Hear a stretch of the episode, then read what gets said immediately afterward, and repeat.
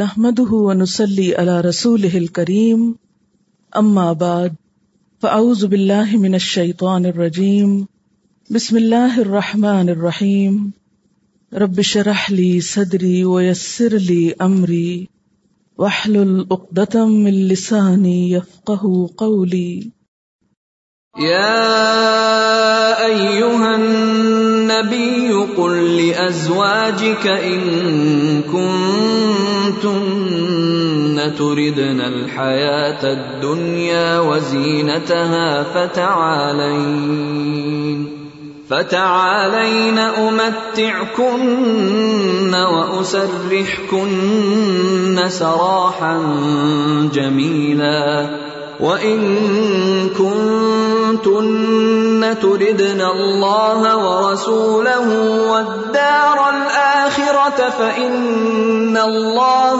أَعَدَّ لِلْمُحْسِنَاتِ مِنكُنَّ أَجْرًا عَظِيمًا يَا نِسَاءَ النَّبِيِّ مَن يَأْتِ مِنكُنَّ بفاحشة مبينة يضاعف لها العذاب ضعفين وكان ذلك على الله يسيرا ومن يقنت منكن لله ورسوله وتعمل صالحا نؤتها أجرها مرتين نؤتها أجرها مرتين وأعتدنا لها رزقا كريما يا نساء النبي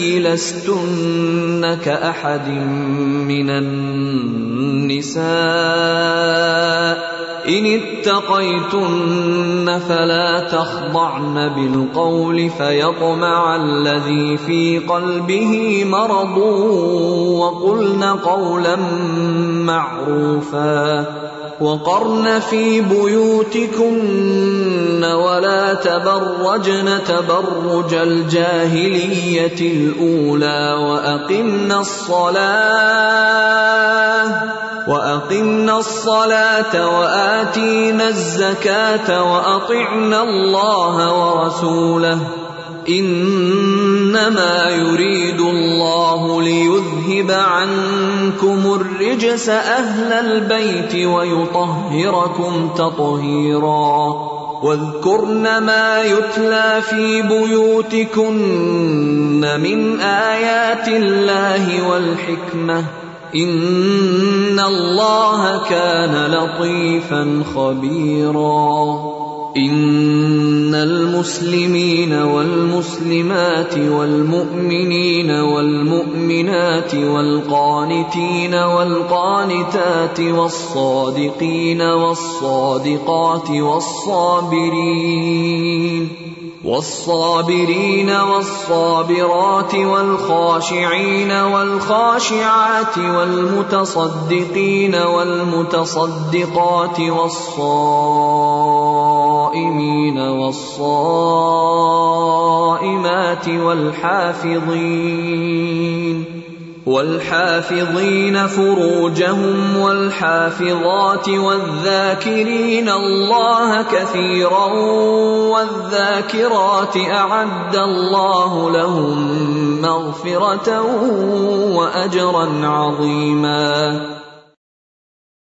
يا أيها النبي قل لأزواجك إن كنتن تردن الحياة الدنيا وزينتها فَتَعَالَيْنَ أُمَتِّعْكُنَّ وَأُسَرِّحْكُنَّ صَرَاحًا جَمِيلًا.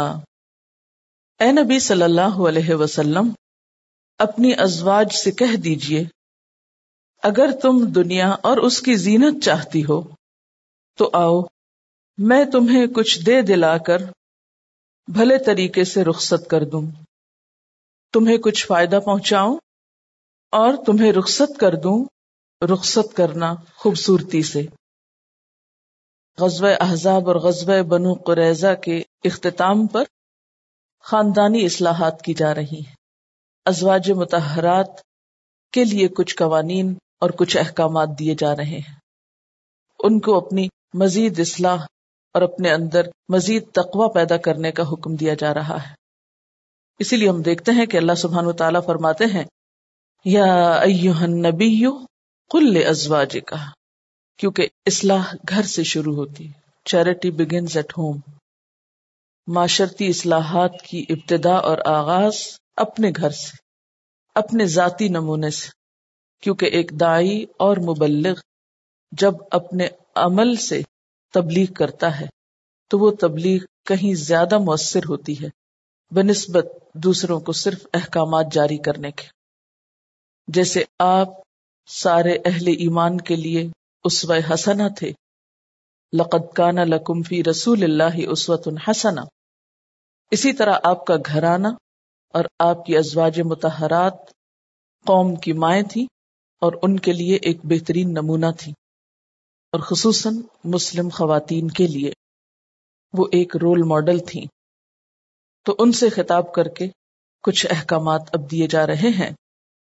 تھوڑا سا ہم اس پر غور کریں گے کہ منافقین اور منافقات کا مدینہ میں کیا رول تھا. سورۃ التوبہ کی آیت نمبر سکسٹی سیون میں منافق مردوں کے ساتھ ساتھ منافق عورتوں کا بھی ذکر ہے. المنافقون والمنافقات بعضهم من بعض، منافق مرد اور منافق عورتیں ان میں سے بعض بعض سے ہیں، یعنی ایک دوسرے کے مددگار ہیں.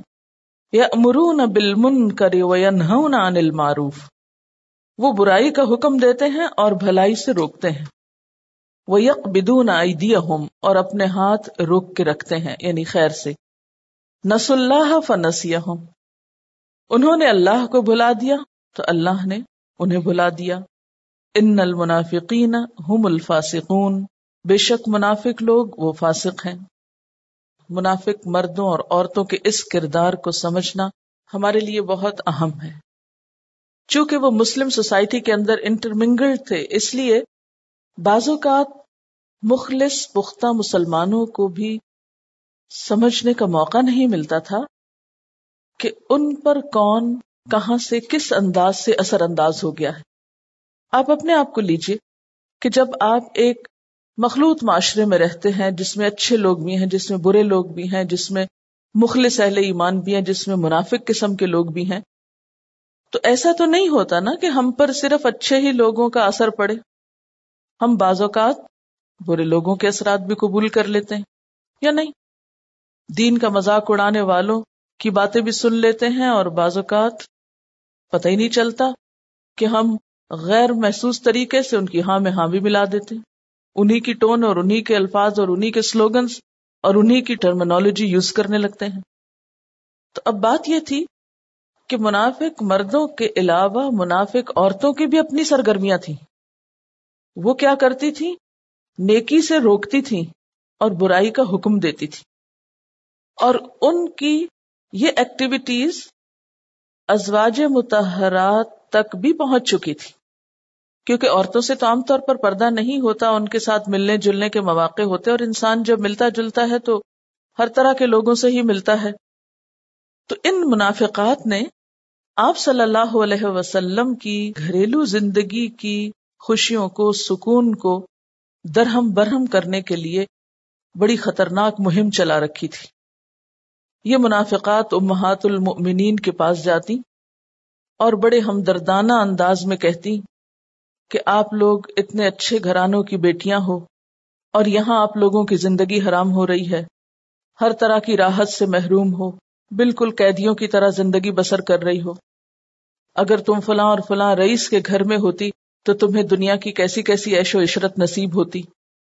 تو وہ ان کے اندر وسوسہ اندازی کرتی تھی، اور ان کے اندر آپ کے خلاف یا دین کے خلاف ایسی گفتگو کرتی کہ جس سے متاثر ہونے کا اندیشہ ہو سکتا تھا. اور بعض اوقات ان منافقات کی گفتگو سے ازواج مطہرات پر بھی کسی حد تک اثر ہوا، اور ان کے اندر بھی یہ خواہش پیدا ہونے لگی کہ انہیں بھی دنیا کی زینت سے کچھ حصہ مل جائے. ان منافقات کا اصل مقصد کیا تھا؟ کہ آپ کی گھریلو زندگی کے اندر فتنے کھڑے کیے جائیں. دوسری طرف ہم دیکھتے ہیں کہ مسلمانوں کو بسا اوقات مال غنیمت کی شکل میں جو کچھ ملا اس سے عام اہل ایمان یا مہاجرین کے گھروں میں جو خوشحالی آئی، تو بعض مفسرین کہتے ہیں کہ اس خوشحالی سے قدر متاثر ہو کے ازواج مطہرات نے بھی آپ صلی اللہ علیہ وسلم سے نان نفقے کا مطالبہ کیا۔ اب آپ خود سوچیں کہ آپ صلی اللہ علیہ وسلم کی زندگی کا ایک مشن ہے، وہ امت کے لیے اسوہ حسنہ ہے، اور امت کے صرف امیر لوگوں کے لیے نہیں، غریب لوگوں کے لیے بھی، ایک معمولی سے معمولی انسان کے لیے بھی۔ لہذا آپ کو ایک ایسی مثالی زندگی گزارنی تھی کہ جس کو ہر شخص اپنے لیے قابل عمل سمجھے، جس کی پیروی اور اقتدا کی جا سکے۔ اس پر ہم دیکھتے ہیں کہ جب ازواج مطہرات کی طرف سے کچھ ایسا مطالبہ آیا تو آپ صلی اللہ علیہ وسلم پر یہ آیت اتری کہ یا ایھا النبی قل لازواجک، اے نبی صلی اللہ علیہ وسلم آپ اپنی بیویوں سے کہہ دیجئے، ان کنتن تردن الحیات الدنیا وزینتہا، کہ اگر تم دنیاوی زندگی پسند کرتی ہو، دنیا کی زندگی کے عیش و عشرت چاہتی ہو اور اس کی رونقیں مطلوب ہیں، اور میرے ساتھ اس مشن کی خاطر قربانی نہیں کر سکتی ہو، فتعالینا، تو آ جاؤ، امتعکن، میں تمہیں دنیا کا کچھ متاع دے دیتا ہوں، کچھ سامان دنیا دے دیتا ہوں، لیکن اس دنیا کے ساتھ پھر تم اس گھر میں نہیں رہ سکو گی، تمہیں یہاں سے جانا ہوگا، کیونکہ یہ تو نبی کا گھرانہ ہے جو ایک آئیڈیل گھرانہ ہے، جو ایک مثالی خاندان ہے۔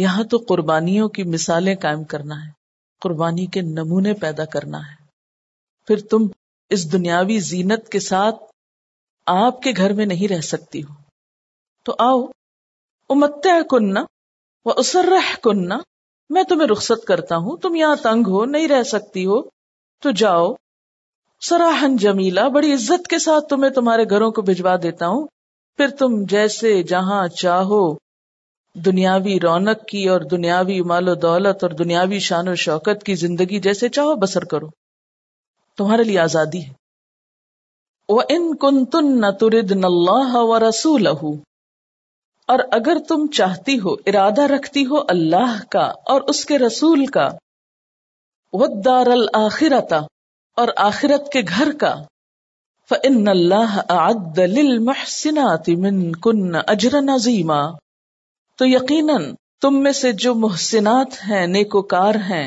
اللہ نے ان کے لیے بڑا اجر مہیا کر رکھا ہے۔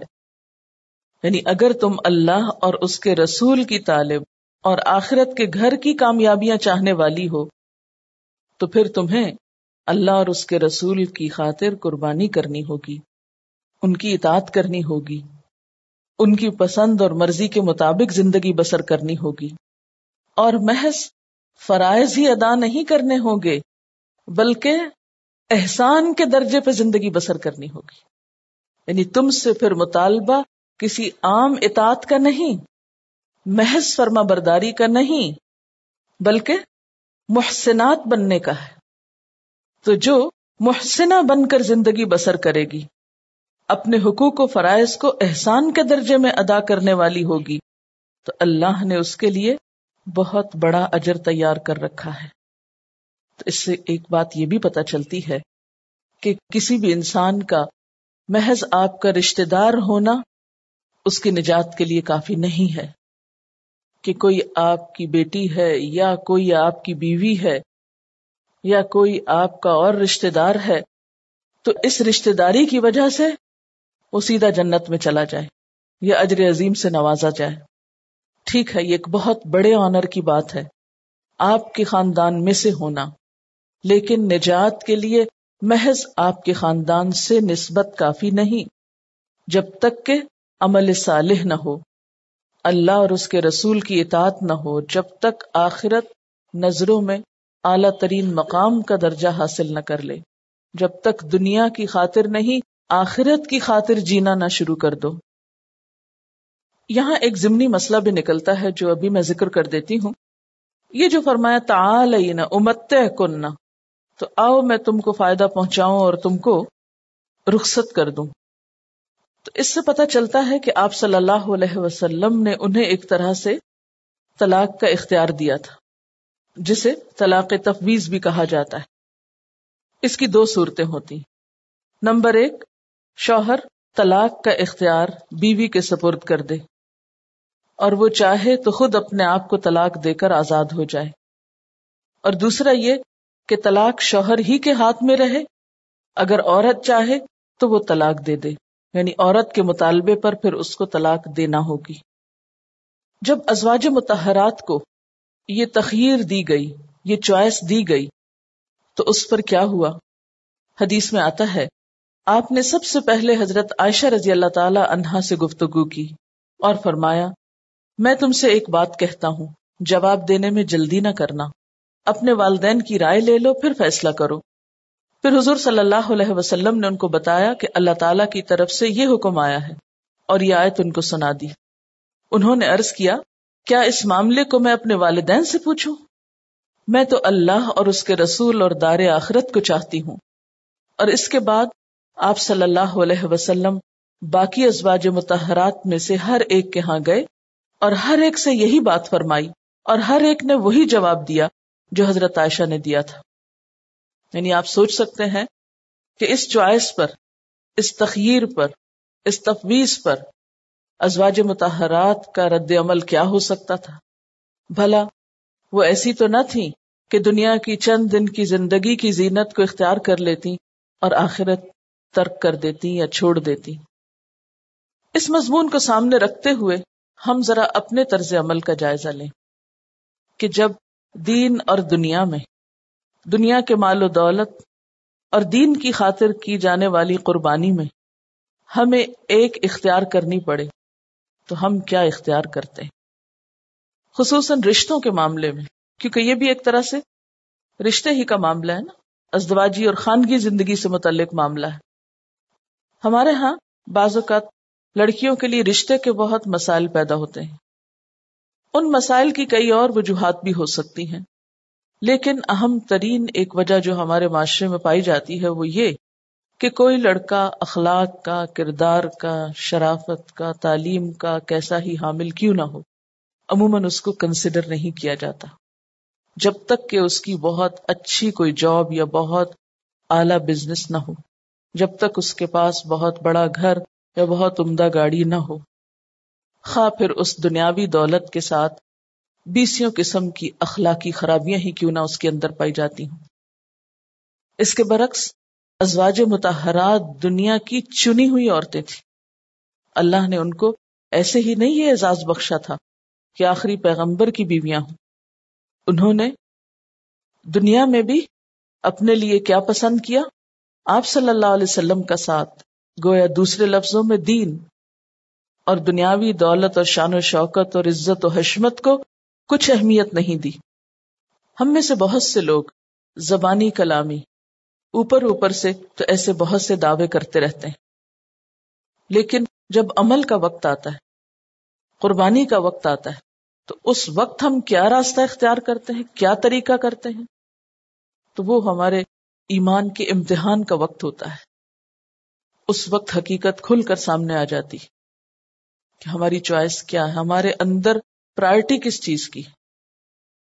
پھر فرمایا، یا نساء النبی، اے نبی کی بیویوں، من یأت منکن بفاحشۃ مبینۃ یضاعف لها العذاب ضعفین وکان ذلک علی اللہ یسیرا.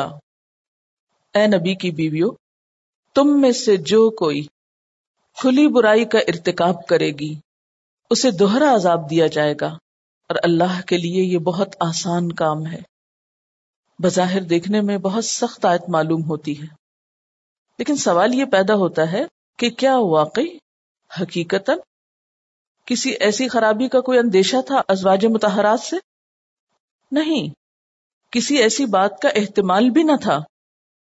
اصل بات یہ ہے کہ ازواج مطہرات کو خطاب کر کے منافقین اور منافقات کو کچھ سمجھانا مقصود ہے کہ تم ان اعلیٰ ترین خواتین کے بارے میں کسی غلط فہمی کا شکار نہ ہونا.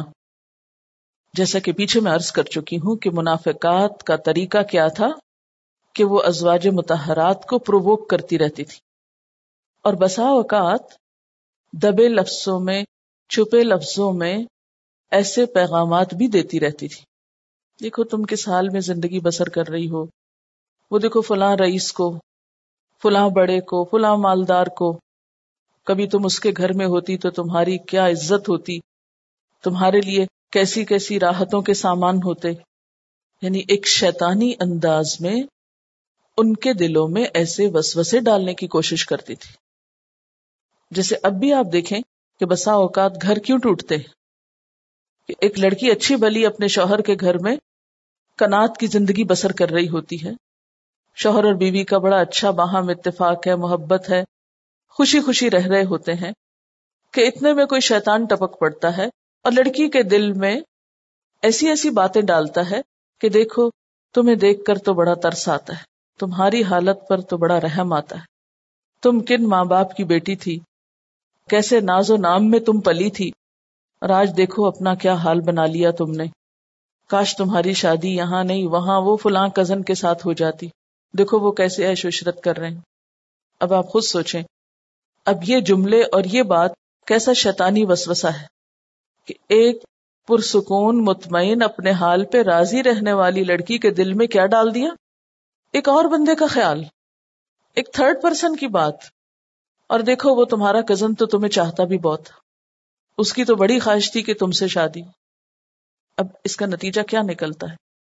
ایک اچھی بھلی مطمئن زندگی گزارنے والی لڑکی کے پاس آ کر اگر کوئی ایسے لڑکوں کی باتیں کرے یا ایسی زندگی کی باتیں کرے تو بلا وجہ ہی دل میں ایک بے چینی اور اضطراب پیدا ہو سکتا ہے کہ ہاں واقعی یہ کہتی تو سچ ہے، یہ فلاں جو ہے وہ میرے لیے کتنا ہمدرد ہے.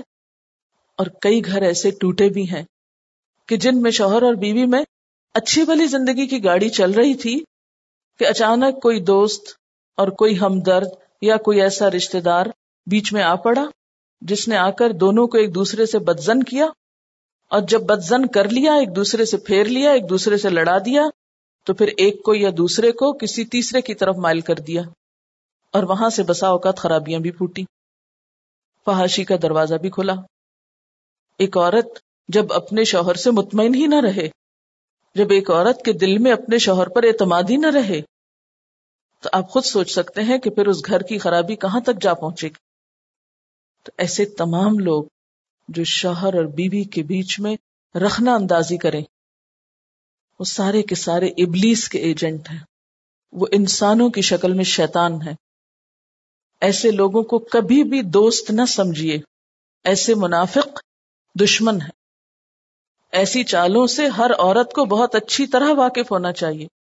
آپ خود سوچیں کہ اگر شوہر کا سٹیٹس کسی بھی اعتبار سے کم ہے تو اب تو شادی ہو چکی، اب کیا ہو سکتا ہے؟ اب محض اس کے سٹیٹس کی وجہ سے یا اس کے مال کے کم ہونے کی وجہ سے یا اس کی دنیاوی وجاہت اور عزت کی کمی کی وجہ سے کیا اس کو چھوڑ دیا جائے؟ کیا شادی کا مقصد محض سٹیٹس حاصل کرنا ہے، محض دنیا کی عیش و عشرت کرنا ہے، محض بیکار شاپنگ کرنا ہے یا ملکوں میں پھرنا ہے سیر سپاٹے کے لیے؟ کیا یہی زندگی کا مقصد ہے؟ کیا زندگی سے آگے کوئی بڑے اعلیٰ مقاصد نہیں رکھتی؟ کیا کسی انسان کے اندر کی شرافت اور اخلاق کی کوئی قیمت نہیں؟ محض پیسہ ہی سب کچھ ہے کہ جس کی بنا پر اپنے شوہر سے نفرت ہو جائے، اپنا شوہر نگاہوں سے گر جائے اور نگاہوں میں کوئی اور سمانے لگے جس کے پاس چار پیسے زیادہ ہیں. کیوں آخر؟ ایسے مکروہ کردار معاشرے کے اندر بہت پائے جاتے ہیں، جو گھروں کا عام طور پر اپنی نادانی سے سکون برباد کر کے رکھ دیتے ہیں، اور آتے ہمیشہ خیر خواہ کے روپ میں، دلی دوستوں کے روپ میں آتے ہیں.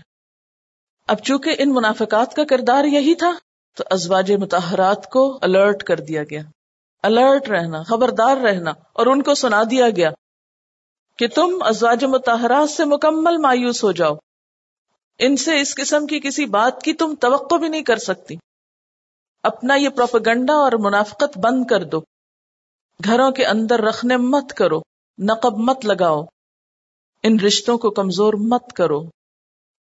یا نساء النبی، اے نبی کی بیویوں، من یأت منکن بفاحشۃ مبینہ، جو بھی ارتکاب کرے گی تم میں سے کھلی بد اخلاقی کا. فاحشہ کا لفظ قرآن پاک میں کئی معنوں میں استعمال ہوا ہے. اس لفظ کا جو استعمال ہے وہ بہت اچھی طرح آپ کے ذہن میں واضح ہونا چاہیے۔ فاحشہ کا لفظ فے ہے شین سے ہے، اسی سے لفظ فحش بولا جاتا ہے۔ وہ قول یا فعل یعنی بات یا کام جو قباحت میں حد سے بڑا ہوا ہو، ایسے اقوال اور افعال جو برائی کے قریب لے جاتے ہوں۔ اس لفظ کو عموماً بدکاری، زنا، فحاشی، بد اخلاقی اور برائی کے معنوں میں لیا جاتا ہے، اور جب برائی کے معنوں میں لیا جاتا ہے تو اس سے مراد کھلی برائی ہوتا ہے، یعنی وہ چیز جس کے برائی ہونے میں کوئی شک و شبہ ہی نہیں۔ آئیے دیکھتے ہیں کہ قرآن پاک میں یہ لفظ کن معنوں میں استعمال ہوا ہے۔ مثلا زنا کے معنوں میں سورۃ النساء میں آتا ہے واللاتی یاتین الفاحشۃ من نسائکم، تمہاری عورتوں میں سے جو فاحشہ کی مرتکب ہوں ان پر اپنے میں سے چار آدمیوں کی گواہی لو، اور اگر چار آدمی گواہی دے دیں تو ان کو گھروں میں بند رکھو یہاں تک کہ انہیں موت آ جائے یا اللہ ان کے لیے کوئی راستہ نکال دے۔ یہاں فاحشہ کا لفظ کس معنی میں استعمال ہو رہا ہے؟ زنا کے معنوں میں، یہاں بد اخلاقی یا کسی عام برائی کے لیے نہیں استعمال ہو رہا۔ پھر اسی طرح عمل قوم لوط کے لیے بھی یہ لفظ استعمال ہوتا ہے، یعنی ہومو سیکشولیٹی کے لیے، یعنی زنا کے لیے ہوتا ہے پھر اس کے ساتھ ہومو سیکشولیٹی کے لیے استعمال ہوتا ہے۔ وَلُوطًا إِذْ قَالَ لِقَوْمِهِ أَتَأْتُونَ الْفَاحِشَةَ مَا سَبَقَكُمْ بِهَا مِنْ أَحَدٍ مِنَ الْعَالَمِينَ إِنَّكُمْ لَتَأْتُونَ الرِّجَالَ شَهْوَةً مِنْ دُونِ النِّسَاءِ بَلْ أَنْتُمْ قَوْمٌ مُسْرِفُونَ۔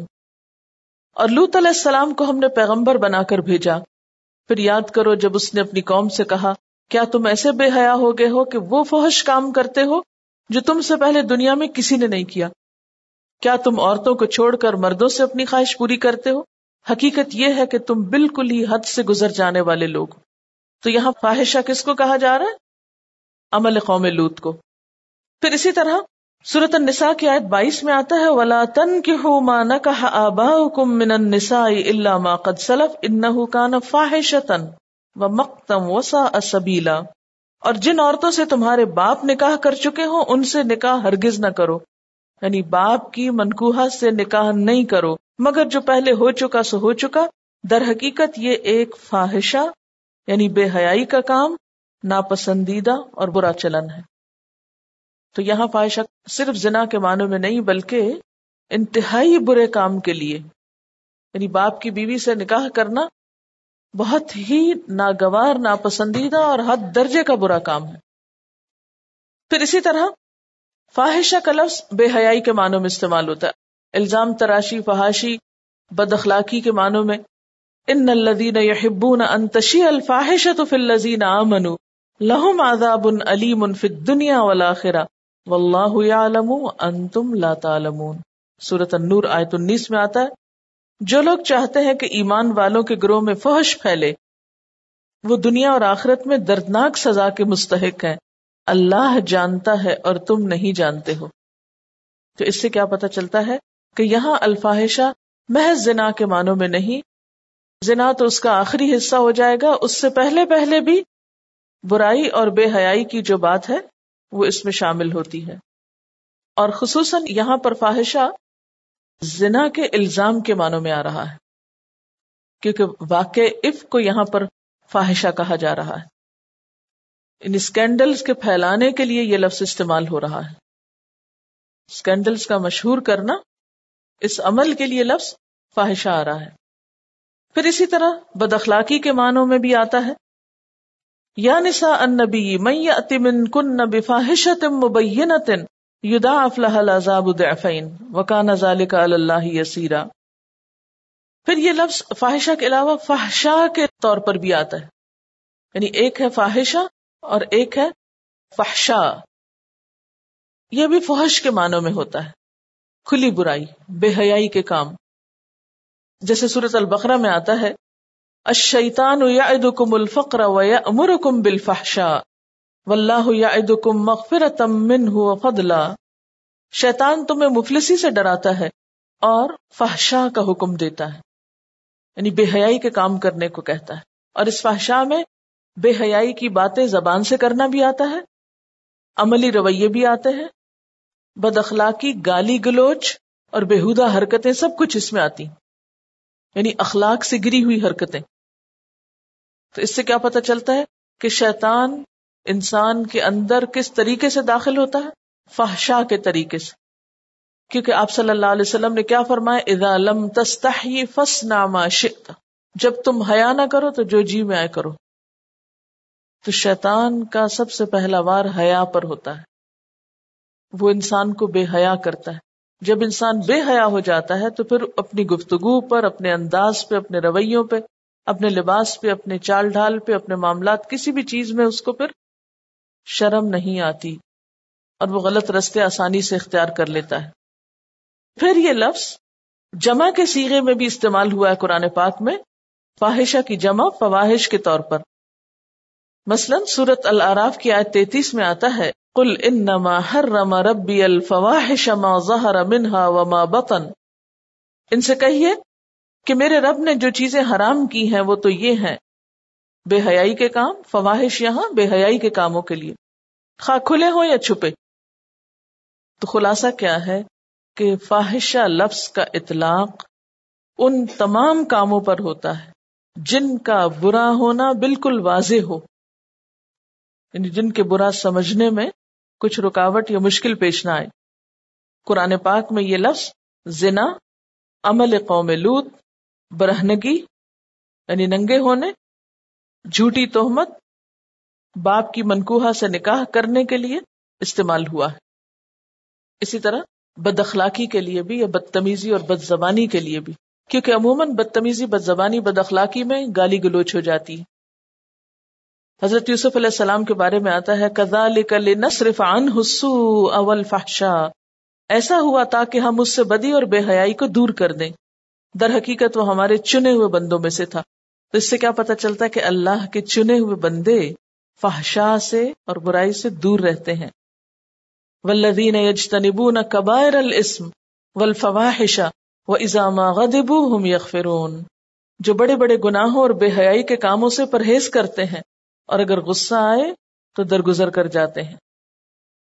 اب دیکھیے کبیرہ گناہ میں فحاشی کی بہت سی چیزیں شامل ہیں, لیکن اس کو پھر بطور خاص الگ طور پر مینشن کیا گیا, الذین یجتنبون کبائر الاثم والفواحش الا اللمم, جو بڑے بڑے گناہوں اور کھلے کھلے قبیح افعال سے پرہیز کرتے ہیں الا یہ کہ ان سے کچھ قصور سرزد ہو جائے.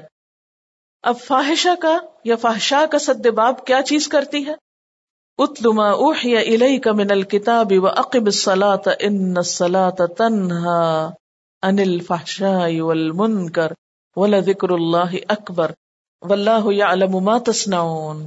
اچھا, سوال یہ پیدا ہوتا ہے کہ کس طرح نماز اور اللہ کی کتاب انسان کو فاحشہ سے روکتی ہے. انسان کوئی بھی گناہ کا جو ارتکاب کرتا ہے, خواہ وہ زنا ہو, خواہ وہ لواطت ہو, خواہ وہ فحاشی کا کوئی کام ہو, مثلا لباس ایسا بےہودہ پہن رکھا ہو یا اس کی گفتگو کے اندر ایسی چیز ہو. اب دیکھیے کہ جب بھی وہ ایسی کسی چیز کی طرف جائے گا تو تھوڑی ہی دیر میں نماز کا وقت ہو جائے گا. اب اللہ تعالیٰ کے سامنے کس طرح جائے گا, کس لباس میں اسے جانا ہے اللہ کے سامنے. صرف لباس ہی نہیں, اس کو جسم کی پاکیزگی بھی چاہیے. تو ایک شخص زنا کرنے کے بعد براہ راست تو اللہ کے حضور نماز کے لیے حاضر نہیں ہو سکتا. اسی طرح عمل قوم لوط بھی کیسے انسان کر سکتا ہے, یا کیسے اس کو ہیبٹ بنا سکتا ہے جبکہ اسے اپنی نمازوں کی پابندی کرنی ہو. کیونکہ انسان کو برائی کا جو ایک بوجھ محسوس ہوتا ہے, اس کو لیے ہوئے اللہ کے حضور حاضر ہونے میں بڑی شرمندگی ہوتی. تو یا تو انسان نماز پڑھتا ہے اور یا پھر ان برائیوں کا ارتکاب کرتا ہے. جتنی جتنی نماز ہم سے چھٹتی چلی گئی, اتنی اتنی برائیاں معاشرے میں عام ہوتی چلی گئیں. اصل میں تو اللہ تعالیٰ نے یہ ایک سیلف اسیسمنٹ کا ٹول رکھ دیا تھا ہمارے لیے, کہ ہم خود کو دیکھتے رہیں کہ ہم کہاں کھڑے ہیں. فاحشہ میں کیا کیا چیزیں آتی ہیں, زنا, پھر اس کی کئی قسمیں ہو سکتی ہیں, اس کے کئی لیول ہو سکتے ہیں. جیسے حدیث کی روح سے آنکھوں کا زنا, زبان کا زنا, کانوں کا زنا, فحش گفتگو سننا, فحش باتیں کرنا, فحش چیزیں دیکھنا, وہ سب اس میں شامل ہو جاتے ہیں. عمل قوم لوط, برہنگی, ننگا ہونا, جھوٹی تہمت لگانا, ایسی تو گفتگو بھی منع ہے, یعنی ایسی لو سٹوریز کا ذکر کرنا اور آپس میں اس کو شیئر کرنا، ڈسکس کرنا، اور اس میں خصوصاً کسی کی عزت کو نقصان پہنچانا، یہ ساری گفتگو بھی فاحشہ میں تصور ہوگی۔ باپ کی منکوحہ سے نکاح، یعنی حرام رشتوں کے ساتھ نکاح کرنا، اور اس میں صرف باپ کی منکوحہ نہیں بلکہ اگر کوئی اپنی نعوذ باللہ بہن کے ساتھ یا کسی اور محرم رشتے کے ساتھ ایسا کرتا ہے وہ سب اس میں آ جائیں گے۔ ایک جنرل ڈیفینیشن کیا ہوگی؟ ہر وہ بات یا کام جو انسان کو بے حیائی، بدکاری، بد اخلاقی کی طرف مائل کرنے والا ہو، سب فاحشہ میں آ جاتے ہیں۔ ہم اس معاملے میں اتنی کنفیوژن کا شکار ہیں، یا تو ہر چیز کو فاحشہ کے اندر لکھ دیں گے یا جو فاحشہ ہے وہ بھی فاحشہ نظر نہیں آئے گی۔ چیزوں کو آپ مثلاً ٹیلی فون اور ٹیلی ویژن کو فاحشہ مت کہیے، ٹھیک ہے؟ فاحشہ کیا ہے؟ یا کام ہے یا بات ہے، کیونکہ اگر آپ نے چیزوں کو کہنا شروع کر دیا تو کوئی چیز نہیں بچے گی پھر، کیونکہ ہر چیز کسی نہ کسی طرح ان کاموں کے لیے استعمال ہوتی ہے، ون وے اور دی ادرس، ڈائریکٹلی یا انڈائریکٹلی۔ تو پھر کیا بچے گا؟ مثلاً اگر کسی خاص جگہ پر، کسی ہوٹل میں یا کسی کمرے میں یا کسی کارنر میں، کسی باغ میں، کسی پارک میں کوئی بےہودہ حرکت کر رہا ہے، تو اب آپ کہیں باغ جو ہے وہ فاحشہ ہے اور ہوٹل فاحشہ ہے، یہ کس قسم کی بات کر رہے ہیں آپ؟ اب باغ کا کیا قصور ہے کسی درخت کا، کسی پارک کا؟ وہ اس کا تو نہیں، یہ تو آپ کا قصور ہے کہ آپ اسے کس کام کے لیے استعمال کر رہے ہیں۔ تو ہر وہ کام یا بات جو زنا، لواطت، بے حیائی، بد اخلاقی کی طرف لے جائے وہ فاحشہ کہلاتی۔ یا نساء النبی، اے نبی کی بیویوں، من یأت منکن بفاحشۃ مبینہ، جو بھی ارتکاب کرے گی تم میں سے کھلی بد اخلاقی کا۔ فاحشہ کا لفظ جو ہے جب نکرہ استعمال ہو تو عموماً برائی اور بد اخلاقی کے لیے استعمال ہوتا ہے، نامناسب رویے کے لیے۔ فاحشہ کھلی برائی، کھلی برائی کیسے ہوتی ہے؟ جیسے بد زبانی کی شکل میں، بد اخلاقی کی شکل میں، کھلی برائی ہوتی ہے نا۔ کچھ برائیاں تو چھپی بھی ہوتی ہیں، لیکن جب انسان بدتمیزی سے بات کرتا ہے یا بد اخلاقی سے بات کرتا ہے تو اس وقت وہ کھل جاتا ہے، یعنی بد اخلاقی ایک کھلی برائی ہے، اور جب مبینہ اس کے ساتھ لگ گیا تو وہ اور بھی زیادہ کھلی برائی ہو گئی۔ تو مراد اس سے وہ رویہ ہے جس سے نبی صلی اللہ علیہ وسلم کو اذیت پہنچانا یا تکلیف دینا مقصود ہو سکتا تھا۔ اچھا، عموماً یہ کیسے ہوتا ہے؟ مثلاً شوہر صبح گھر سے رخصت ہوا، بیوی نے بہت اچھے طریقے سے اس کو رخصت کیا، اسمائل پاس کر کے ٹھیک ٹھاک ایک دوسرے سے الگ ہوئے، وہ کام میں چلا گیا، بیوی گھر پہ تھی، اتنے میں کوئی بڑی خیرخواہ دوست آئی۔ عموماً کیا ہوتا ہے، خواتین جب خواتین سے ملتی ہیں اور خصوصاً گہری دوستوں سے ملتی ہیں تو ایک دوسرے سے شوہر کی چھوٹی موٹی برائی، چھوٹی موٹی شکایت کرنا شروع کر دیتی۔ اب وہ جو گفتگو شروع ہوئی تو اس میں دور تک چلے گئے، اور شیطان ایسا بیچ میں پڑا کہ کہاں سے کہاں تک معاملہ جا پہنچا۔ اب کیا ہوا، وہ شیطان اٹھ کے گیا، اتنے میں شوہر کی واپسی کا وقت آیا، شوہر گھر داخل ہوا اور بیوی کا موڈ آف ہے، بات ہی نہیں کر رہی۔ بھی کیا ہوا تمہیں؟ کچھ نہیں۔ اب شوہر پریشان ہے، وہ ایک دفعہ بلاتا ہے، دو دفعہ بلاتا ہے، پھر اس کو غصہ آ جاتا ہے، اور ہو سکتا ہے کہ غصہ شدید آئے تو ایک دو لگا بھی دے۔ اب تو بیوی کو اور موقع مل گیا، اب تو وہ جو ساری بدگمانی اور غلط فہمی تھی وہ تو ہنڈریڈ پرسینٹ سچ ثابت ہوئی، وہ جو کہا تھا نا اس نے، دیکھا وہ ہو گیا نا۔ یہی تو میں کہتی ہوں کہ اس شخص کے ساتھ گزارا ممکن ہی نہیں۔ اب اگر اس موقع پر شوہر یا بیوی سمجھداری سے کام نہ لے تو نتیجہ کیا نکلتا ہے؟ بعض اوقات معاملات بہت دور تک چلے جاتے ہیں اور آسانی سے گھر ٹوٹ جاتے ہیں۔ اس لیے ازواج مطہرات کو بہت شدت کے ساتھ ہائی الرٹ دیا گیا۔ یا نساء النبی من یأت منکن بفاحشۃ مبینۃ یضاعف لها العذاب ضعفین۔ یاد رکھو تم عام عورتوں کی طرح نہیں ہو، اگر تم سے بھول کر بھی کوئی ایسی بات ہوئی، تم نے اپنے رویے سے، اپنے انداز سے، اپنے اخلاق سے نبی صلی اللہ علیہ وسلم کو کوئی تکلیف پہنچائی، تو پھر دیکھنا شامت بھی دگنی آئے گی۔ ہوتا نا کہ جیسے کسی کو جھنجھوڑ ڈالا جائے کہ نہیں نہیں نہیں تم نے یہ نہیں کرنا، تمہاری سزا بھی سخت ہے، تمہارے اندر تو اس بات کا شائبہ تک نہ ہو۔ اب دیکھیں کہ غزوہ احزاب کے موقع پر بیرونی دنیا میں حالات کیا تھے، کتنا شدید امتحان تھا، باہر سے کیسے کیسے دشمن حملہ آور تھے، ہنالک ابتلی المؤمنون وزلزلوا زلزالا شدیدا کی کیفیت. ادھر یہود نے بدعہدی کر دی, خیانت کر دی, وہ مدینہ کے اندر خیانت ہو گئی, غداری ہو گئی. کس کس محاذ پہ جنگ کی جائے؟ اگر گھر کا محاذ مضبوط ہے, گھر کے اندر سکون ہے, اطمینان ہے, تو انسان بہت آرام سے باہر لڑ سکتا ہے. اور جو شخص اپنے گھر میں کمزور, جو اندر ہار رہا, جو اندر سے گر رہا, تو وہ پھر باہر کے دشمنوں کا مقابلہ کرنے کے قابل نہیں ہوتا. اس لیے انسان کے لیے اس کا شدید ترین امتحان اس کا گھر ہوتا ہے, اور گھر میں بھی شوہر اور بیوی کا تعلق. اگر یہ بگڑ جائے, اگر اس میں کوئی خرابی پیدا ہو جائے, تو وہ پورے معاشرے کو اپنی لپیٹ میں لے سکتی. اور خصوصاً اگر یہ معاملہ کسی رہنما کے ساتھ ہو, جیسے آگے چل کر ہم دیکھتے ہیں کہ اس کے ایک سال بعد منافقین نے راہ پالی. وہ جس کا ڈر تھا وہ ہو گیا. انہوں نے حضرت عائشہ رضی اللہ تعالی عنہا پہ الزام لگا کے شوہر بیوی کے درمیان ایک بدگمانی کی فضا پیدا کی. واقع عفق کی وجہ سے مدینے کی فضا مہینے بھر تک مقدر رہی تھی.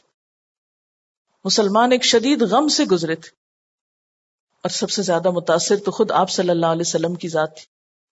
ایک شخص جسے دنیا بھر کا مقابلہ کرنا ہے, اگر وہ گھر میں بھی چین نہیں پاتا, اگر گھر میں بھی اس کی ازواج کا رویہ اس کے ساتھ بد اخلاقی کا ہو جائے, فاحشت مبینہ کا ہو جائے, تو آپ سوچ سکتے ہیں کہ وہ شخص پھر کہاں جائے؟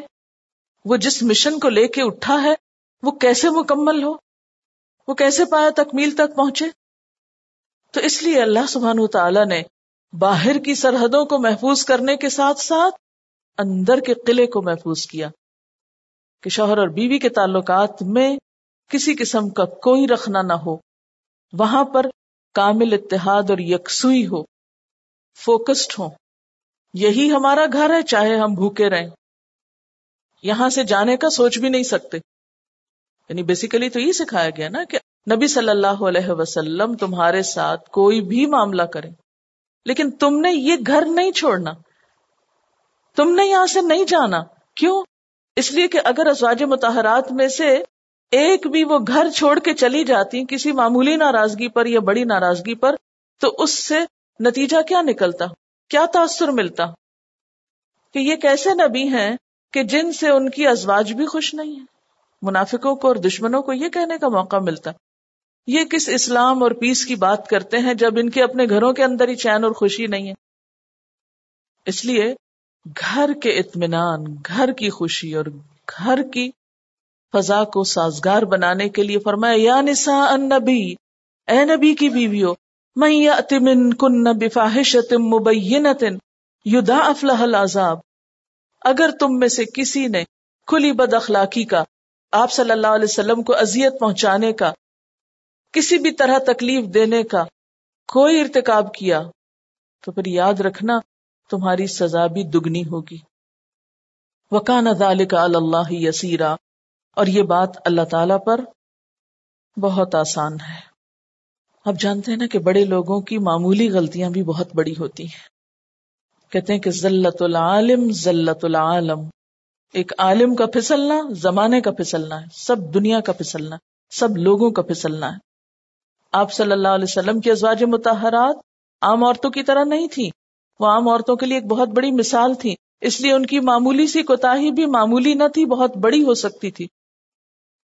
تو ان کو خبردار کیا جا رہا ہے کہ ہوشیار رہنا, شیطان یا شیطانی انسان کہیں سے بھی راہ نہ پائیں, کوئی رخنا نہ ہو اس گھر کی سرحد میں, اس اندر کے قلعے میں. وَمَنْ يَقْنُتْ مِنْكُنَّ لِلَّهِ وَرَسُولِهِ وَتَعْمَلْ صَالِحًا نُؤْتِهَا أَجْرَهَا مَرَّتَيْنِ وَأَعْتَدْنَا لَهَا رِزْقًا كَرِيمًا, اور تم میں سے جو اللہ اور اس کے رسول صلی اللہ علیہ وسلم کی اطاعت کرے گی اور نیک عمل کرے گی, اس کو ہم دوہرا اجر دیں گے. یعنی جس طرح گناہ کا وبال دگنا ہوگا, اسی طرح نیکیوں کا اجر بھی دوہرا ہوگا. پیغمبر کی بیویوں کو معاشرے میں ایک قائدانہ مقام حاصل تھا, اور قائدین کو، رہنماؤں کو، لیڈرز کو ہمیشہ بڑی قربانیاں دینی پڑتی ہیں، عام انسانوں کے مقابلے میں زیادہ کام کرنا پڑتا ہے، زیادہ قربانی کرنا ہوتی ہے. اسی وجہ سے ایسے لوگوں سے اللہ تعالیٰ نے دوہرے انعام کا وعدہ کر رکھا ہے، کیونکہ وہ عمل کرنے کے لیے اپنی دگنی قوت استعمال کرتے ہیں، اس لیے اپنے عمل کی قیمت بھی دگنی پاتے ہیں. اللہ تعالیٰ کا عدل و انصاف ہے نا، کہ جو جتنی بڑی قربانی کرے گا، جتنا بڑا کام کرے گا، اتنا ہی بڑا اجر پائے گا. اس کو آپ ایک مثال سے بھی سمجھ سکتے ہیں کہ جو شخص جتنا اونچا اٹھتا ہے، اگر خدا نہ خواستہ وہ گرے تو اس کو اتنی ہی زیادہ چوٹ بھی لگے گی، اور جو شخص جتنا اونچا چڑھ جاتا ہے وہ اتنے ہی زیادہ خوبصورت نظارے دیکھ سکتا ہے بنسبت اس کے کہ جو نیچے کھڑا ہو. بلندیوں پہ جانا اور نیچے کھڑے رہنا دو برابر کی چیزیں نہیں. لطف بھی دگنا ہے، قربانی کا اجر بھی زیادہ ہے، اور دوسری طرف نقصان بھی زیادہ ہے. اس لیے وَمَنْ يَقْنُتْ مِنْكُنَّ لِلَّهِ وَرَسُولِهِ، اور جو کوئی اطاعت کرے گی، یقنت کا لفظ قنوت سے ہے، دوام اطاعت، یعنی کبھی جی چاہا موڈ میں ہوا تو کر لی، نہیں تو نہیں.